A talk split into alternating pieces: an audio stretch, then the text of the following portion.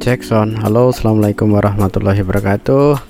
Selamat pagi, selamat bertemu kembali di podcast Gelas Kosong. Sebelum masuk ke sesi ini, kita ikuti bumper terlebih dahulu. Selamat datang di podcast Gelas Kosong. Gelas Kosong adalah pikiran kita bila mana kita memberikan sebuah ruang, maka dengan mudah kita bisa memasukkan sebuah ide baru, inspirasi baru, dan pemikiran baru. Terima kasih telah bergabung di podcast Kelas Kosong.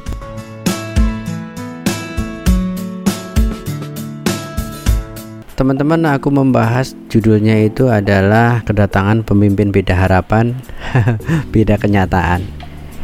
Itu di sesi kemarin. Nah, kali ini aku akan membahas masih bersifat employee atau pekerja bahwa benar tidak jauh dan tidak luput adalah akibat dari kita bekerja bertemu dengan teman sekerja, bertemu dengan klien. Tapi sebelum ketemu dengan klien, kita ini sudah ketemu atau setiap hari bareng dengan teman sekerja. Nah, teman sekerja itu lihat aja mana yang duluan. Mungkin ada teman kita ini sudah lama kerja di tempat pekerjaan kita dan waktu itu kita baru masuk sehingga dia bisa dibilang menjadi senior dan kita adalah karyawan baru walaupun sudah terhitung hitungannya adalah ya dua tahun tiga tahun. Tapi mereka teman kita itu ada yang sudah mengatakan sejak dari pendiri. Dan ada teman kita waktu kita masuk mereka ada yang sudah pensiun. Tapi kita tidak fokus ke itu teman-teman. Yang kita fokuskan itu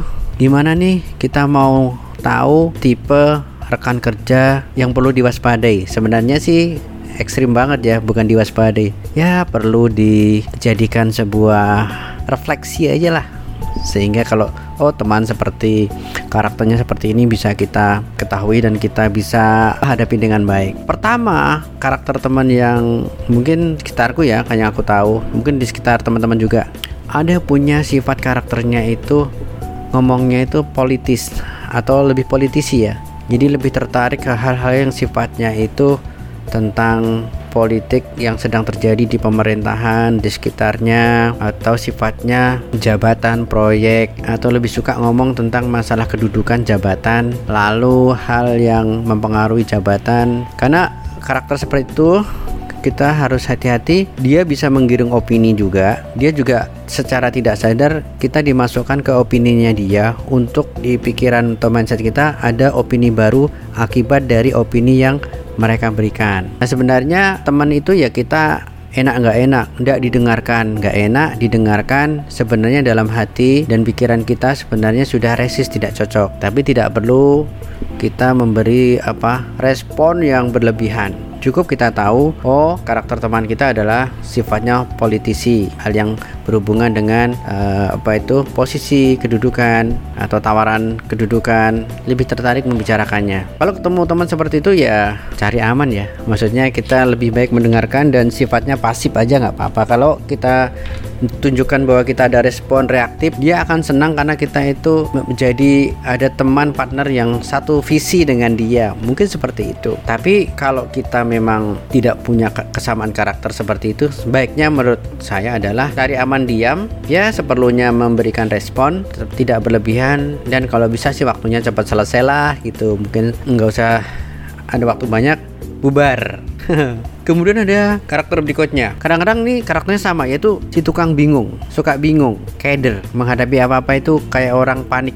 Dia tidak siap langsung menerima hal yang langsung jebles baru begitu atau ada berita baru kayak orang bingung. Nah seperti ini orangnya biasanya itu lamban banget menerima sebuah informasi atau dikasih tahu. Bahkan kalau membuat keputusan juga lambat banget karena dia tidak punya referensi apa pun untuk meyakinkan dan menetapkan uh, sesuatu yang dijadikan patokan keputusan. Nah kalau terjadi masalah biasanya kejelekannya itu akan melemparkan atau melimpahkan kesalahan itu kepada orang lain. Nah kalau kita sih sebenarnya punya teman namanya teman ya ya di strengthen diperkuat kita push up aja dia untuk membuat keputusan dan dikasih tahu kenapa ia harus memutuskan itu pelan-pelan. Alasannya A I U E O A B C D E sehingga dia mulai sadar untuk mengurutkan dan mulai memahami sehingga dia berani memutuskan. Lalu ada tipe yang mungkin teman-teman hadapi sama yaitu tipenya adalah pengejar deadline. Entah apa yang dikejar ya Biasanya sih tipe orang yang memiliki energi negatif kemudian termotivasi di saat kritis. Ya mungkin kayak aku kali ya. Kadang-kadang aku suka menunda pekerjaan hingga batas tenggat waktu, tapi ketika sudah kepepet, pokoknya harus selesai. Ini cocok bagi karakter temen, sahabat yang agak pemalas, tapi dia tidak mau dibilang apa itu tidak tidak tanggung jawab kali. Kasarnya kadang lu tidak becus misalkan. Nah itu dia nggak suka banget maka dia juga bisa melakukan tapi sudah deadline ya. Tapi jika kita punya teman seperti itu sementara kita sudah uh, di rel yang benar lurus kemudian teman kita itu malah menunda pekerjaan karena dia yakin ntar lah di akhir aja kan gitu. Ya caranya sih kalau menurut aku dimajukan aja tenggatnya ya. Ketika misalkan hari ini seharusnya mulai dikerjakan ah, seminggu sebelumnya diomong aja. Kita mulai dari kemarin. Sehingga masih ada waktu yang pas dan tidak pusing dikejar deadline. Nah ini mungkin aku belum membedakan apakah cewek atau cowok, tapi dengan begitu penjelasanku tadi teman-teman juga sudah mulai sadar oh temanku yang cowok oh temanku yang cewek. Tapi ini ada yang urutan berikutnya teman-teman yaitu biang gosip suka gosip. Kalau ada teman-teman yang seperti itu ya biasanya si perempuan. Kalau cowok yang ngegosip itu cowoknya ya kayaknya jarinya ngetril.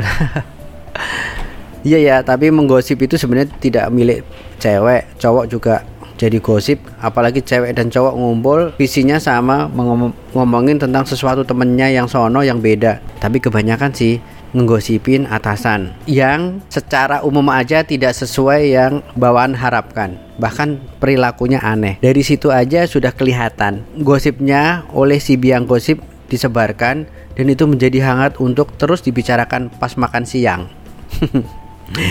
ya gimana lagi? Itu sudah ada kok kejadiannya dan banyak. Tetapi ingat, ketika kita mendengar mulai dari urutan pertama sampai ke empat tadi biang gosip, perhatikan, dengarkan, simak baik-baik.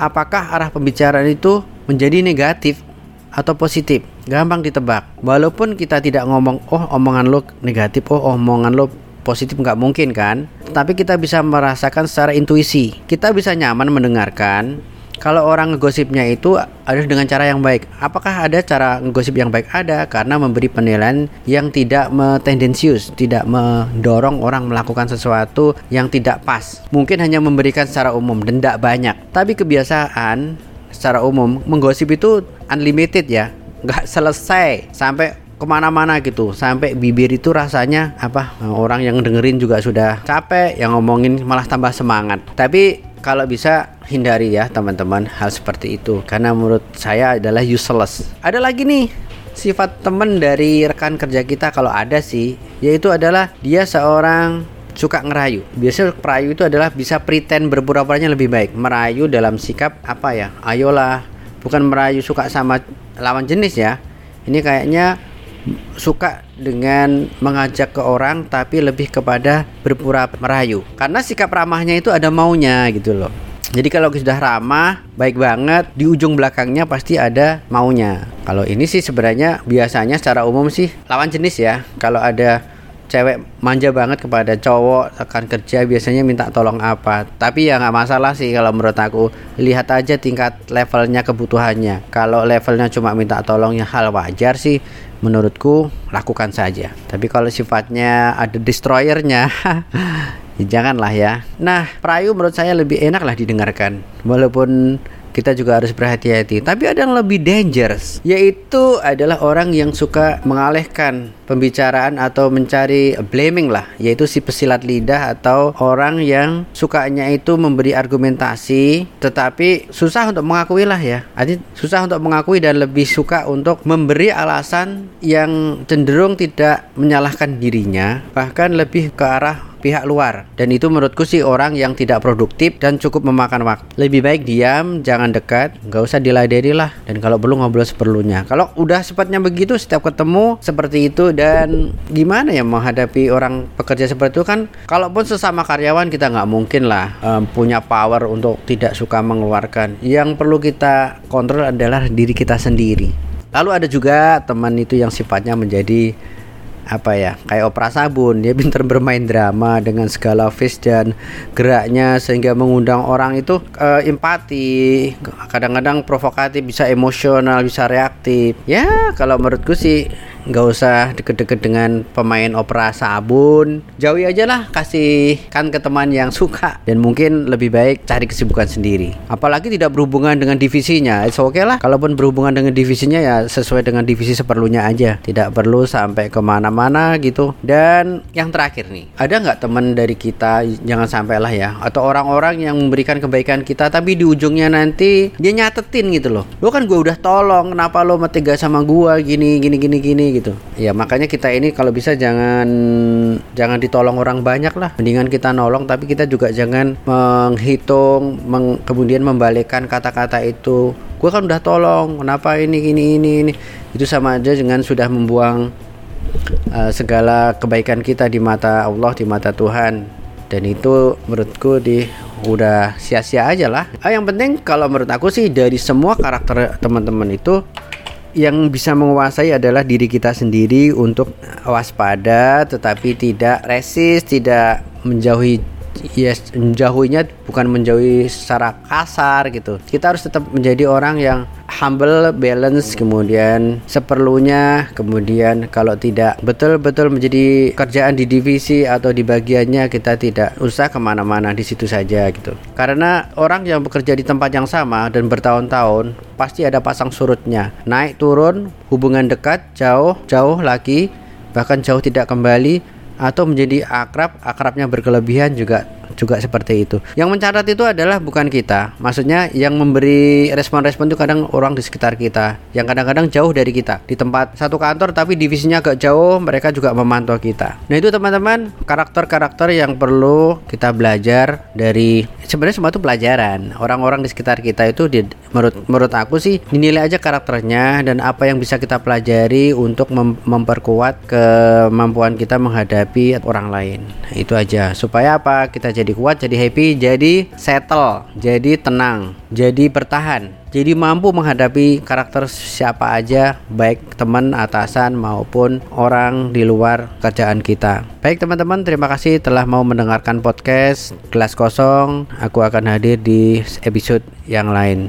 Semoga kabar keadaan teman-teman di mana saja baik, positive thinking, menjadi orang yang karakternya kuat dengan dikasihi dicintai orang-orang sekitarnya dan dijadikan sebagai sahabat yang menyenangkan. Terima kasih, sampai ketemu lagi. Assalamualaikum.